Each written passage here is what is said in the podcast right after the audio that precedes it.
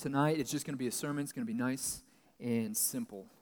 And tonight, we're going to be looking at the contrast between fear and faith, right? These two things are opposed in our lives, and they're in conflict with each other. And the Lord is calling us to a faith that conquers our fears. I think in my own life, I've seen these two things battling against each other. A couple weeks back, I shared with you guys a little bit about my own personal story. I came to college not knowing or trusting Jesus. It wasn't until I was pretty deep into my first year that I actually came to believe in Jesus. And so by the time that I arrived at college, pornography had been something that had just established a foothold in my life. And I shared that with you before. But I think about that dynamic between fear and faith, and that was playing at volume 10 at that point. And it had been for years. You see, I would go to church, and I would hear a pastor talk about God wants you to walk in purity. God wants you to walk in a relationship with him, and he can bring you into that. And I remember thinking, great, I want that. And so I would pray to God, and I would say, Lord, I want this gone. Take this away from me. Please, please, please, please, please, please take this away from me. And then after that, I would kind of white-knuckle it, and I would resist for a while, and then I would fall again. And this was just over and over and over. And as this continued to happen, this fear started to build in me, fear that people would find out about who I really was and what I did, and that they'd be ashamed of me and disgusted with me and not want anything to do with me. There was a fear about, maybe this is just going to be the way that I live for the rest of my life. Like, maybe there is no walking in purity. Maybe there is no walking in intimacy with the Lord. Maybe this is just what I'm doomed to. Walking in the shadows, trying to white-knuckle for a little bit, and then failing and doing it all over again. My pastors were calling me to faith, and yet I just felt crippled by fear. And I know that you guys experience this in different ways as well. One of the comforting things is we see actually disciples struggle with this tension between faith and fear. And so tonight, what we're going to see is that faith that conquers fear is not faith that you drum up in yourself. It's not faith that you just will yourself to have, and you finally cross a threshold and God says, all right, that's enough, I'm going to deliver you from that. Faith that conquers fear is rooted in trusting the one who is mighty. It's not focusing on yourself. It's not focusing on the struggle that you have. It's looking at the King who conquers and trusting in him. That's the faith that conquers fear, trusting in the mighty one. And so let's go ahead and open up to the book of Mark. We're going to be in chapter 4 tonight. And what we're going to see in the book of Mark is two different stories. The first story is going to be about Jesus calming a storm on the Sea of Galilee. And the second story is going to be about Jesus casting out actually an army of demons from one man. And in both stories, what we're going to see is that it's really two things, that Jesus is the Lord, that he's God himself in flesh. And then two, we're going to see that there's two responses to that. There's fear, which is the false response. And then there's faith, which is actually the minority response in this tonight. So let's go ahead and open up Mark 4, and we're going to start it off in verse 35. Here we're going to see that in the face of a storm, the disciples allow fear to quench their faith. I'm going to read a little bit, explain, read a little bit, and explain. 35. On that day, when the evening had come, Jesus said to the disciples, "Let us go across the sea to the other side." And leaving the crowd, they took him with them in the boat, just as he was. And other boats were with him. And a great windstorm arose, and the waves were breaking into the boat, so that the boat was already filling. But he was in the stern, Jesus, asleep on the cushion. And they woke him and they said, "Teacher, do you not care that we are perishing?" We'll stop right there. The Sea of Galilee is in a little basin, surrounded by mountains and hills. And so it's not uncommon for winds to come down those hills and to just strike the lake pretty hard and stir up a storm pretty quickly. But this one had to be different because there's at least four guys in this group, the disciples, who are experienced fishermen. They know this lake. They're used to the things that go on the lake. And yet this one throws them into a panic. This one's a little bit different. So you think about it, they've had a full long day. Jesus has been teaching across the sea. They're probably all tired, and so they get in the boat, and they're kind of going across. It's calm. And then Jesus finally has a moment of quiet, so he lays his head down to just sleep. And then in a moment's notice, the wind comes. And it's dark because it's evening. And even though they're struggling to try to get control of the boat, no matter what they do, the boat continues to rock, and waves continue to come in, and they're taking on more and more water. And on top of this, as Jews, they actually believe that the sea, the water, is a place of evil. It's where chaos and evil actually reside. This is something that's in the Bible as imagery throughout, but then the Jews actually believed that demonic spirits lived within bodies of water. So imagine the terror. You're out there at night, a crazy storm is whipped up. No matter what you do, you can't get control of the boat again. And you're about to sink into what you feel like is the abode of demons. And they look at Jesus and they say, "What are you doing? How can you be sleeping right now?"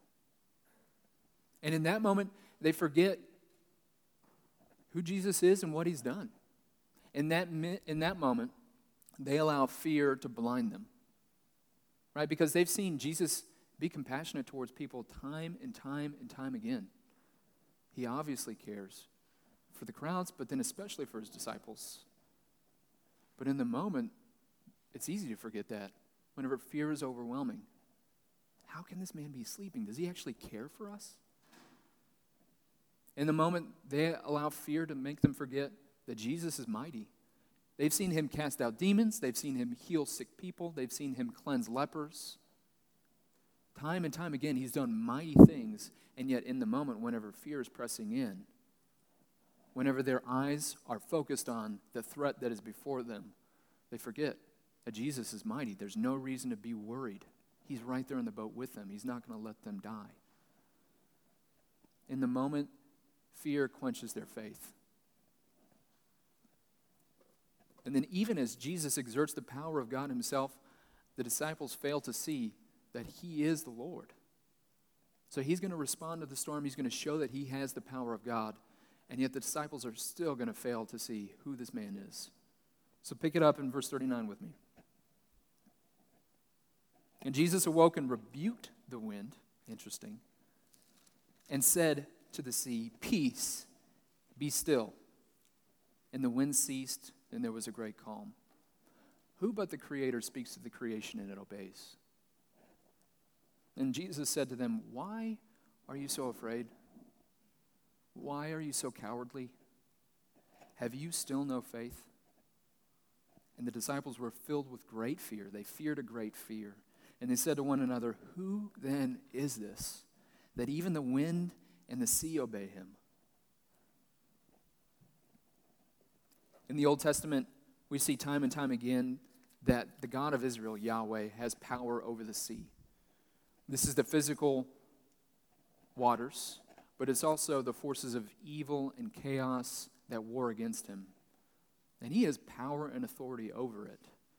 And so I just want to read just a couple verses from the Old Testament that speak of God's authority over the sea. And I want you to listen for some of the echoes that we see here in this story about Jesus. In the Psalms it says, "Yahweh, the God of Israel, stills the roaring of the seas, the roaring of their waves, the tumult of the peoples, so that those at the ends of the earth are in awe of your signs." Another passage says, "O Yahweh, God of hosts, who is mighty as you are? O Yahweh, with your faithfulness all around you, you rule the raging of the sea. When its waves rise, you still them." And again, we see that Yahweh has the power to call forth a storm and then cease it. It says, "For God, Yahweh, commanded and raised the stormy wind, which lifted up the waves of the sea. And then the sailors cried out to him in their trouble, and he delivered them from their distress. He made the storm be still, and the waves of the sea were hushed." There's direct parallels here. All these texts are echoed right here as Jesus stands up and rebukes the wind and says to the sea, "Be still." We've seen several times in Mark that Jesus does things that only God can do. He says, "I can forgive sins." We've also seen that Jesus takes imagery from the Old Testament that's only for God, and he applies it to himself. He calls him himself the bridegroom of Israel. But here, we actually see Jesus exerting the power of God himself, because Jesus is God in flesh. He stands up, he rebukes the storm, and it goes from this great raging storm to a calm, placid lake, like that. No more waves, no more rocking of the boat, just still. And yet, even in the face of that, the disciples look at that and they ask the question, who then is this? Who is this man that even the wind and the sea obey him?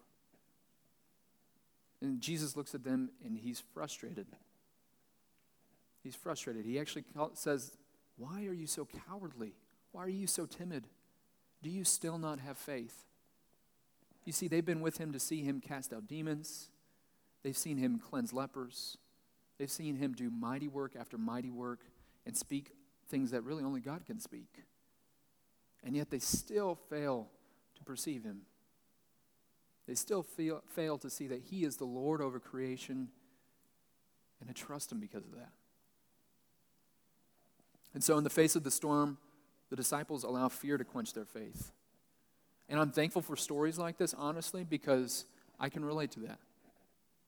Right? I've seen God do mighty, mighty things in my life and in the lives of others, and yet whenever trouble arises, it's easy to forget, oh yeah, you do care about me. Oh yeah, you actually can take care of this. And so while the disciples are given to us as an example not to follow, it's also kind of a comforting reminder to say, Jesus is patient. The people that he walks with are imperfect and messy, yes, and he's gracious with them.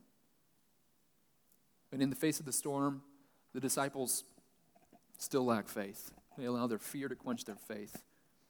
In this next story, though, we're going to see that evil takes a step to front and center. It's no longer a symbolic thing in the sea. It's actually personified in a person that's possessed. And we're going to see that Jesus is victorious over a whole army of demons. And there's two responses. The majority respond in fear, and one man responds in faith. Pick it up. We're going to read through 5. I'm going to read a little bit, explain, read a little bit, explain. Jesus and the disciples came to the other side of the sea, to the country of the Gerasenes. And when Jesus had stepped out of the boat, immediately there met him out of the tombs a man with an unclean spirit, a demon. He lived among the tombs, and no one could bind him anymore, not even with a chain. For he had often been bound with shackles and chains, but he wrenched the chains apart, and he broke the shackles in pieces, so that no one had the strength to subdue him. Night and day among the tombs and on the mountains, he was always crying out and cutting himself with stones. This is one of the more interesting scenes about possession in the Bible. This is more detailed than any other scene that we have here in the book of Mark. And it's more stretched out and elongated. And there's some other traits about it that I'll point out as we go through. But the main thing that I want you to see is this man is basically a slave in a state of misery headed to his own destruction. And so he obviously can't control himself. He is so out of control that people can't even bind him with chains. He breaks them apart. Not only that, but he's constantly cutting himself, abusing himself. He lives alienated among the tombs with no community, no one to care for him. This guy's miserable. And the goal of the demonic in his life, in your life, in my life, is to lead a person to destruction. And in this picture, what we see is really them taking sadistic pleasure and stretching that out over a lifetime. They're going to make this guy live in a graveyard. They're going to make him miserable, alone, and he just is going to continue to abuse himself until he's destroyed. This is the man in a state of desperation. This is the man who comes up to Jesus. And next we're going to see this is a unique confrontation between Jesus and the Spirit. There's an actual struggle that happens here.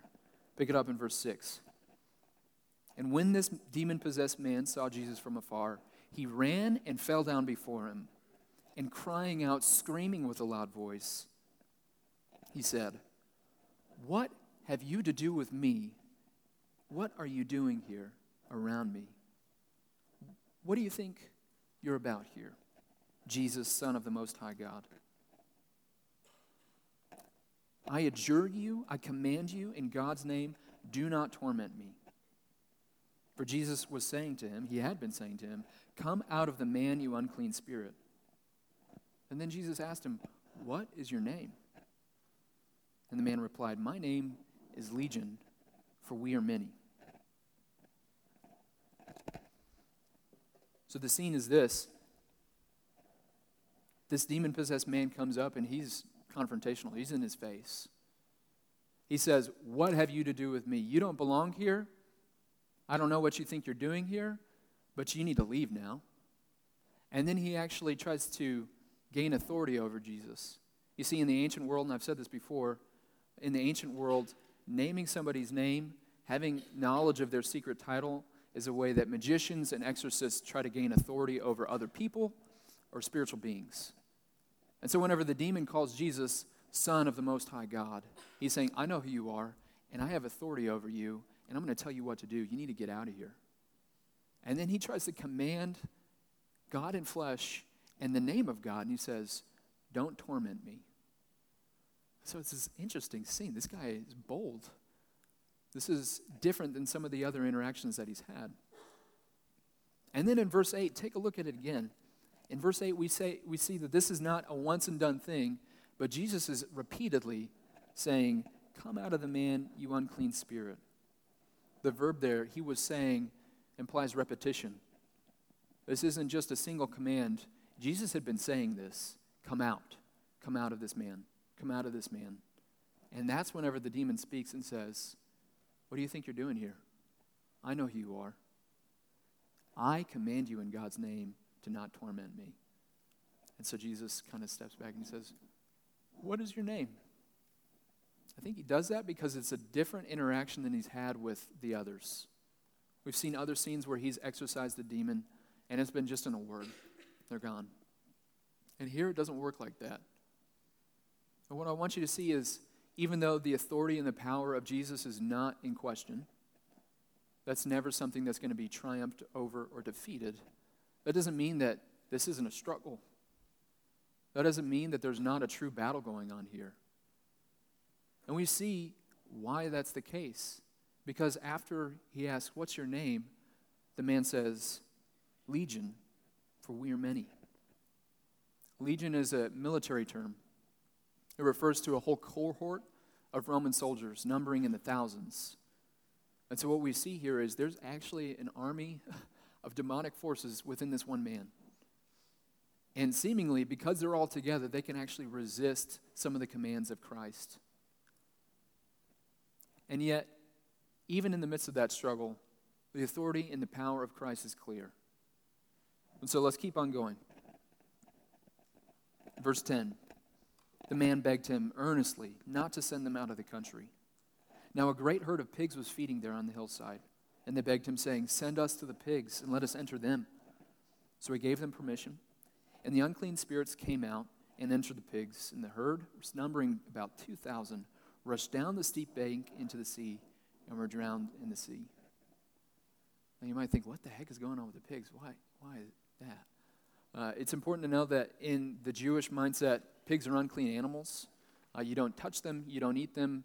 These were declared unclean by God and therefore unsatisfactory. You don't have anything to do with them. But Jesus is in Gentile territory, so there's a whole herd of pigs, a ton of them. On top of that, it's important to know that pigs are used in pagan worship. They're sacrificed to false gods. And so there's this association of demonic spirits, unclean spirits, with pigs. And so they're fine with going into them. And I think it's interesting that the immediate thing that happens to these pigs is they plunge straight to their death. The demonic is about destroying God's creation. They were doing that slowly with this man that they had control of, but they do it immediately with the pigs. The angle was a little bit farther out with the man, but it's immediate here. The demonic is about destroying God's creation. And we see that put on display very clearly. And then after this great exorcism, we see two different reactions. A crowd comes, and they are terrified, and they ask Jesus to go away. But one man actually responds in faith. Read 14 through 20 with me. The herdsmen fled and told it in the city and in the country, and people came to see what it was that had happened.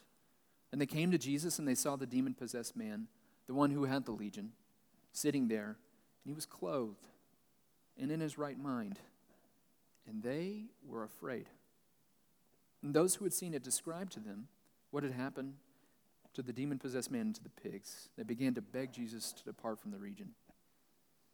Jesus complied, and as he was getting into the boat, the man who had been possessed with the demons begged him that he might be with him, that he might follow him as a disciple. And he did not permit him, but he said to him, "Go home to your friends and tell them how much the Lord has done for you and how he has had mercy on you." So the man went away, and he began to proclaim in the Decapolis how much Jesus had done for him, and everyone marveled.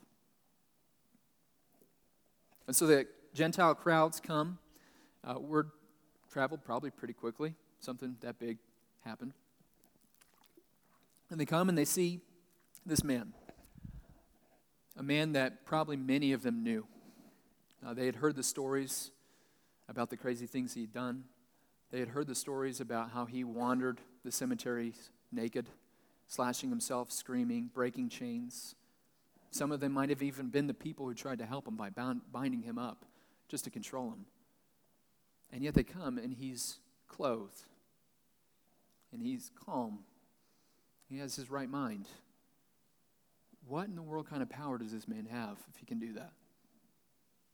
And then they see the carnage of 2,000 pigs now floating in the sea. That's a huge economic loss, but then they must also wonder, okay, if we don't tell this guy to get out of here, what else is going to happen? What else are we going to lose? And so they are terrified. And they say, please, just go. Leave. We don't know you. We don't know what you're about. We don't know how you've done what you've done, but you need to leave right now. And the one man to respond in faith is the man who's been freed. And he wants to follow Jesus.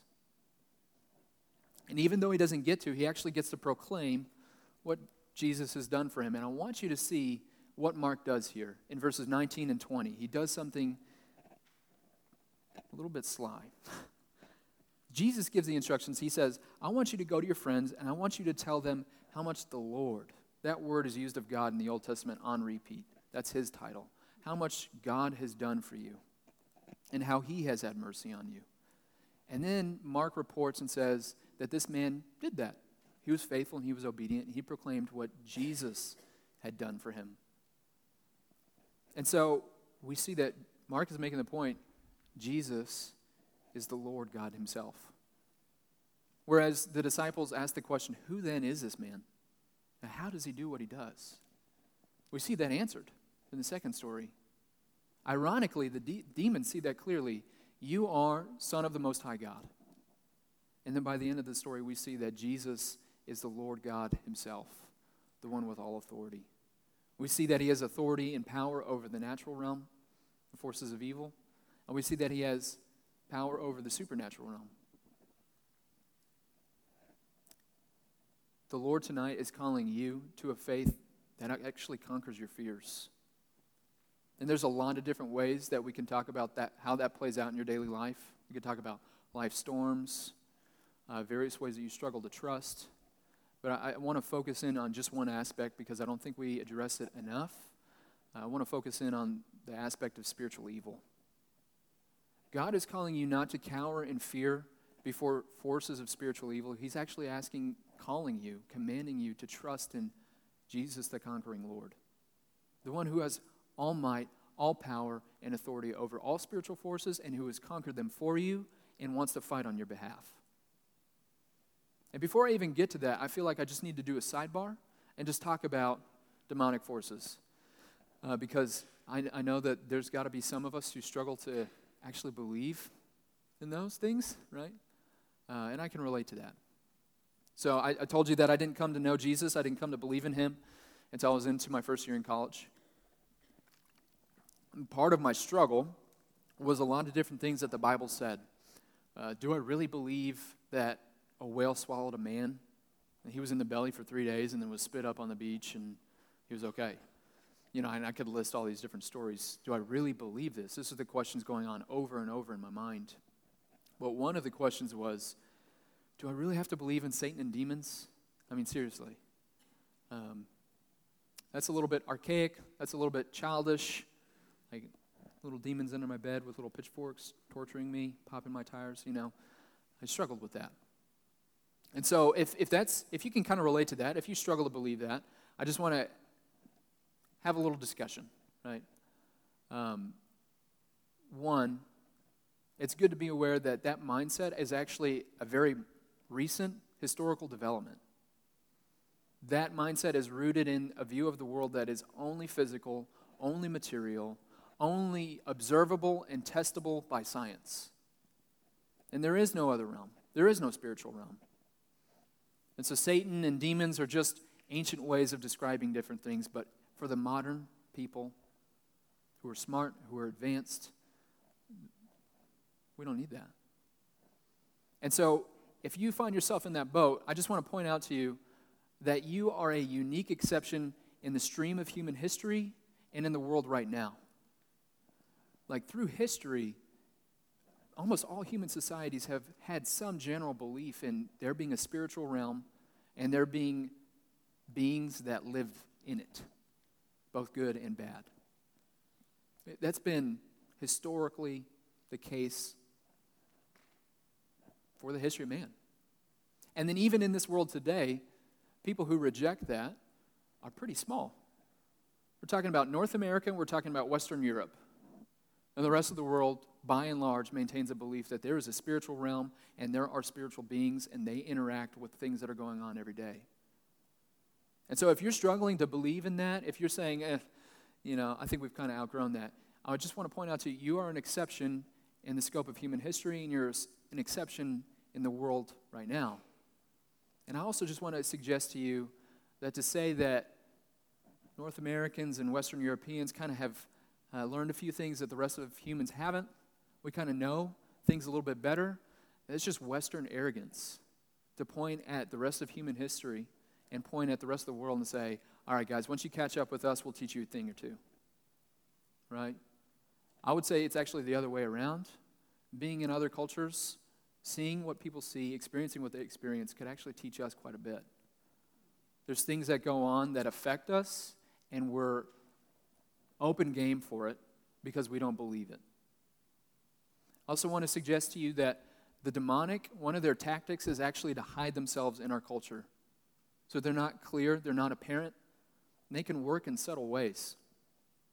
Why? Because we don't believe they're there.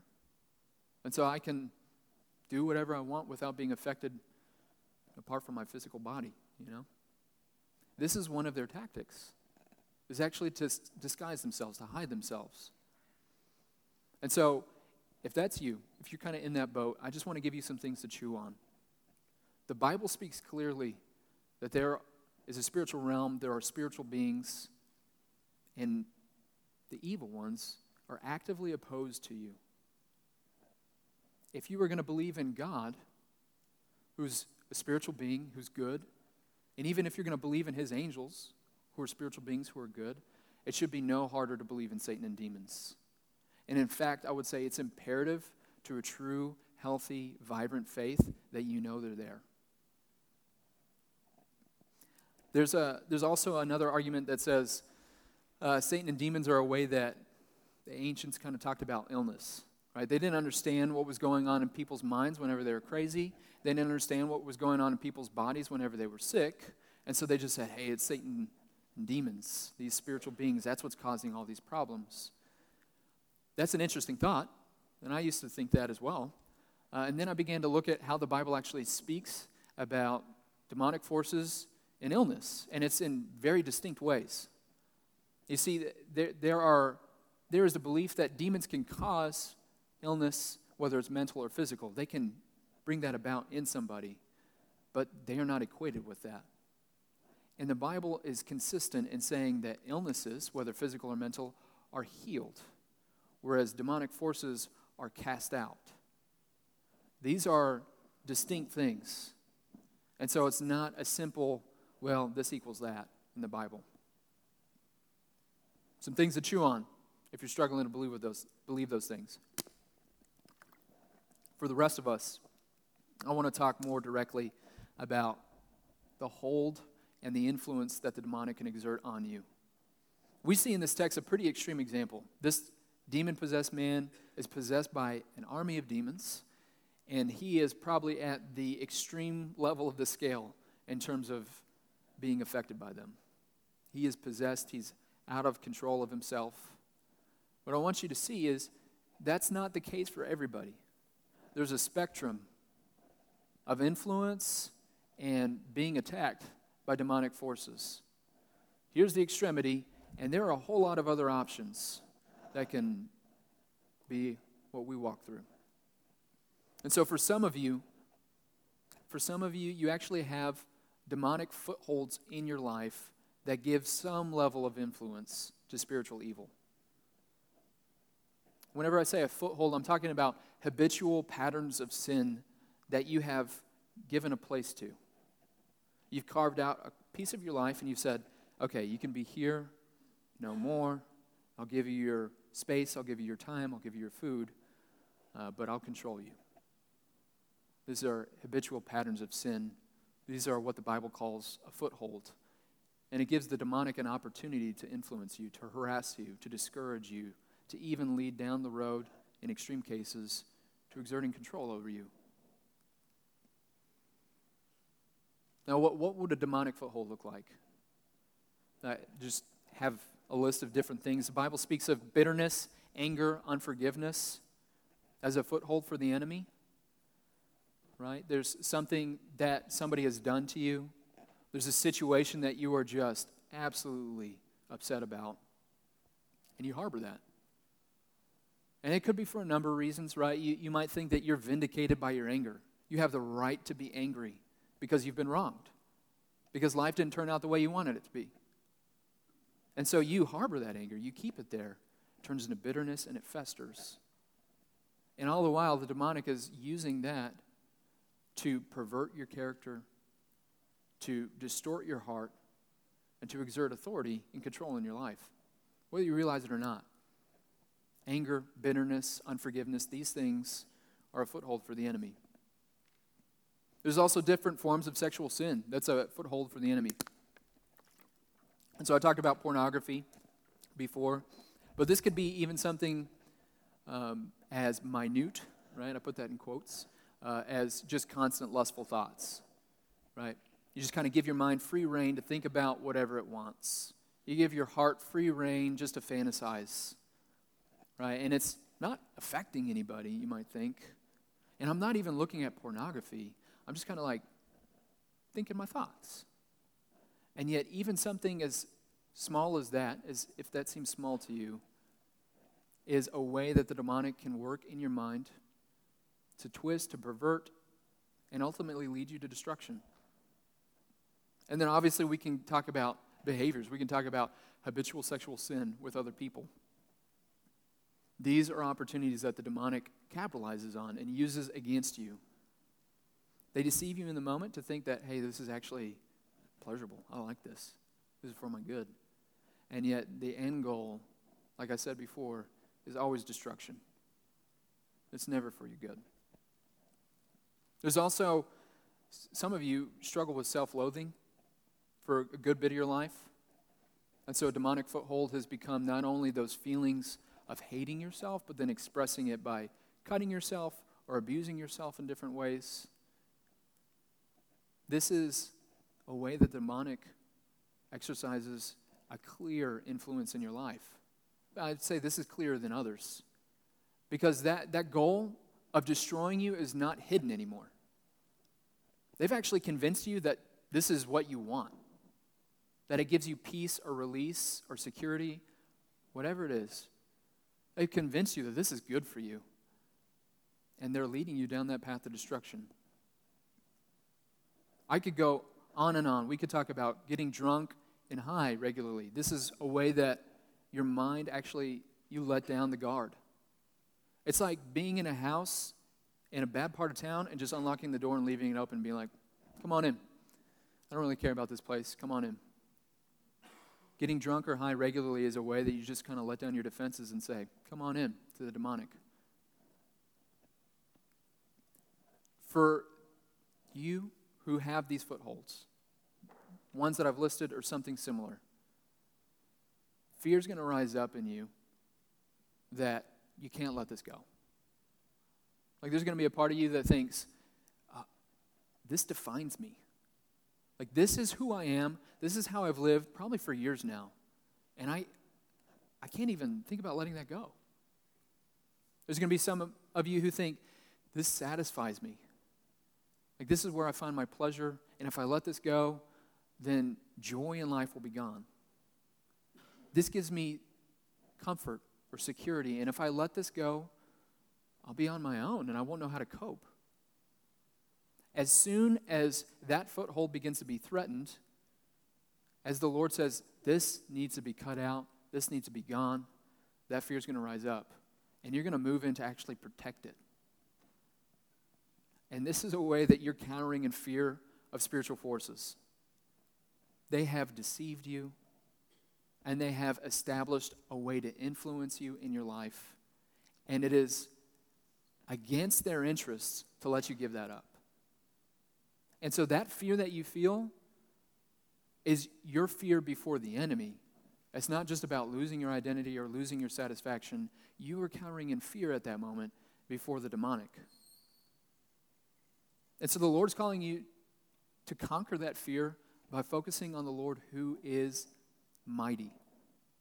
This is not a faith that you drum up in yourself and you say, all right, I'm going to believe God. I'm going to do my faith better.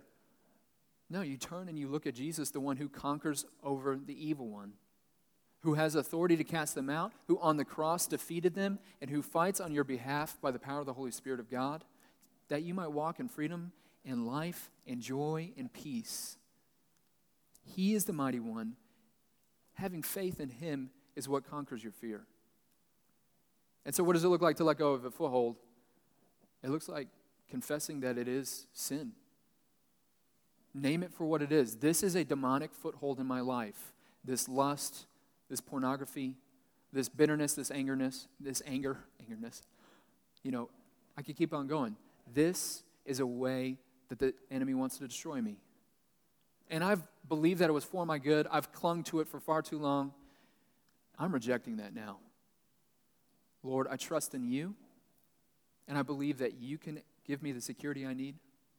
I believe that you can give me significance. I believe that you can satisfy me and you can comfort me. These things that I've sought from sinful things, I'm turning to you for. So that's what it looks like to reject a foothold. There are some of you who need to do that. And honestly, that's a hard thing to do on your own whenever this is fresh news to you. And so I would encourage you, if you know a leader in here, talk with that leader. Come talk with us as pastors. Nothing surprises us, all right? We've seen quite a bit. We want to see you walk in freedom and in life. There are others of you, though, who are not struggling with a foothold. You're actually struggling, you're cowering in fear before the enemy because of the lies that you've believed. And these might be lies that you've embraced your whole life, right? They could be things like, my sin is too great to be forgiven. Like the things that I've done, that's too much to be washed clean. I know what you say about Jesus. I know what you say about how God can forgive, but you don't know me. My sin's too great. This is a demonic lie. There might be others of you who struggle with the lie that nobody likes you, they don't like to be around you, nobody loves you, and you'll be alone always. And frankly, God feels the same way about you. And even if you're a Christian, you might think, okay, well, God kind of accepted me, but begrudgingly. And he's always kind of disappointed in me and frustrated with me. You believe that nobody likes you, nobody loves you, and you will always be alienated. There are others of you who think that, you know, honestly, things would be better for me and for the people around me if I just took my own life. Like, I'm miserable, I make the people around me miserable, and it would just be better for everybody if I just kind of ended this. In each and every case, and I could go on and on, these are lies that have been planted in your mind by demonic forces that want to destroy you. And you might think, oh, that's crazy because it sounds like my voice in my head. I've never heard some crazy, deep, guttural voice saying, nobody likes you, right? But that's just the way the demonic works. They plant seeds in your mind that sprout, and you begin to tell those things to yourself. And they become a cycle, a conversation that you have in your mind on even a daily basis. And over years and years and years, that becomes your voice because you've so thoroughly bought into the lie. It sounds like you. It feels like you. But it was planted there by a force that wants to steal, kill, and destroy. And so, for you, the call is not necessarily to renounce a foothold if that's not there, but it is to reject those lies. And as soon as we talk about rejecting those lies, there's going to be some fears coming up. My whole life has been shaped by the belief that people hate me. I can't even think about what it'd be like to walk away from that and interact with people in a confident way. My whole life has been shaped by the belief that my sins can't be forgiven, and I don't even feel like I can trust God in that way. There's a sense of familiarity that you have, honestly, with the lies that you've believed, and to reject those seems impossible. And so the faith that the Lord is calling you to is not something that you work up in yourself, not, I'm going to really believe it now. I'm going to really, really trust harder. It's to look at the Lord.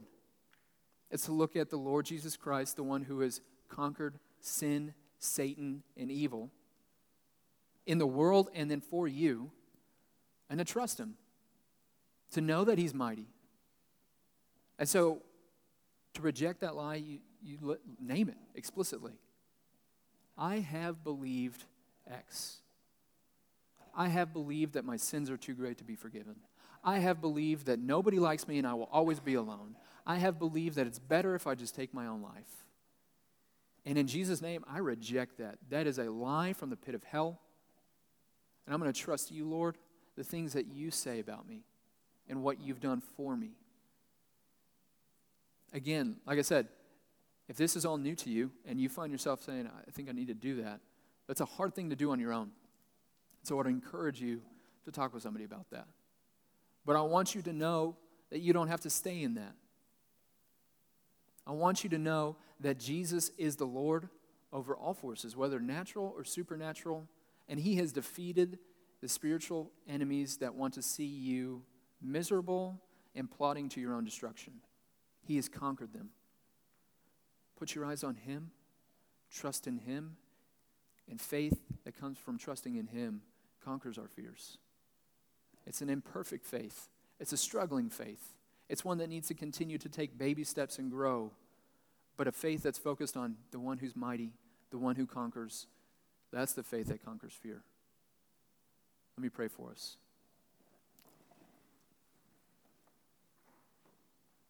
Lord Jesus, you are the Almighty King. Lord, you are mighty and powerful and glorious, and yet you are kind and gracious and compassionate. Lord, we've met no one else like you, and it is good to be submitted to you. I pray, Lord, in your name and by the power of your Spirit, that you would draw my brothers and sisters into confidence in you. I pray that you would cut off fear. I pray that you would stir up their faith as they reflect on who you are and what you've done for them. And I pray, Lord, that you would bind the enemy and that he would have no place in these hearts and these minds and in these lives. And I pray in Jesus' name that these men and women will walk in freedom, in joy, in peace, receiving your love and giving your love to others. And I pray that they would walk in authority over the demonic spirits that you have conquered. We love you. We pray this in your name and by your Spirit. Amen. Guys, there is no dinner tonight, but there is an After Dark meeting right after this. It's actually going to be happening right now in the parking lot right over here in front of the Early Childhood Research Center. Know that we're not having Crosspoint next week. There's going to be After Dark on campus right around the same time. And so I want all of you guys to invite your friends and go to that instead, okay? Friends who don't know the Lord, all right? Love you guys. Have a great week.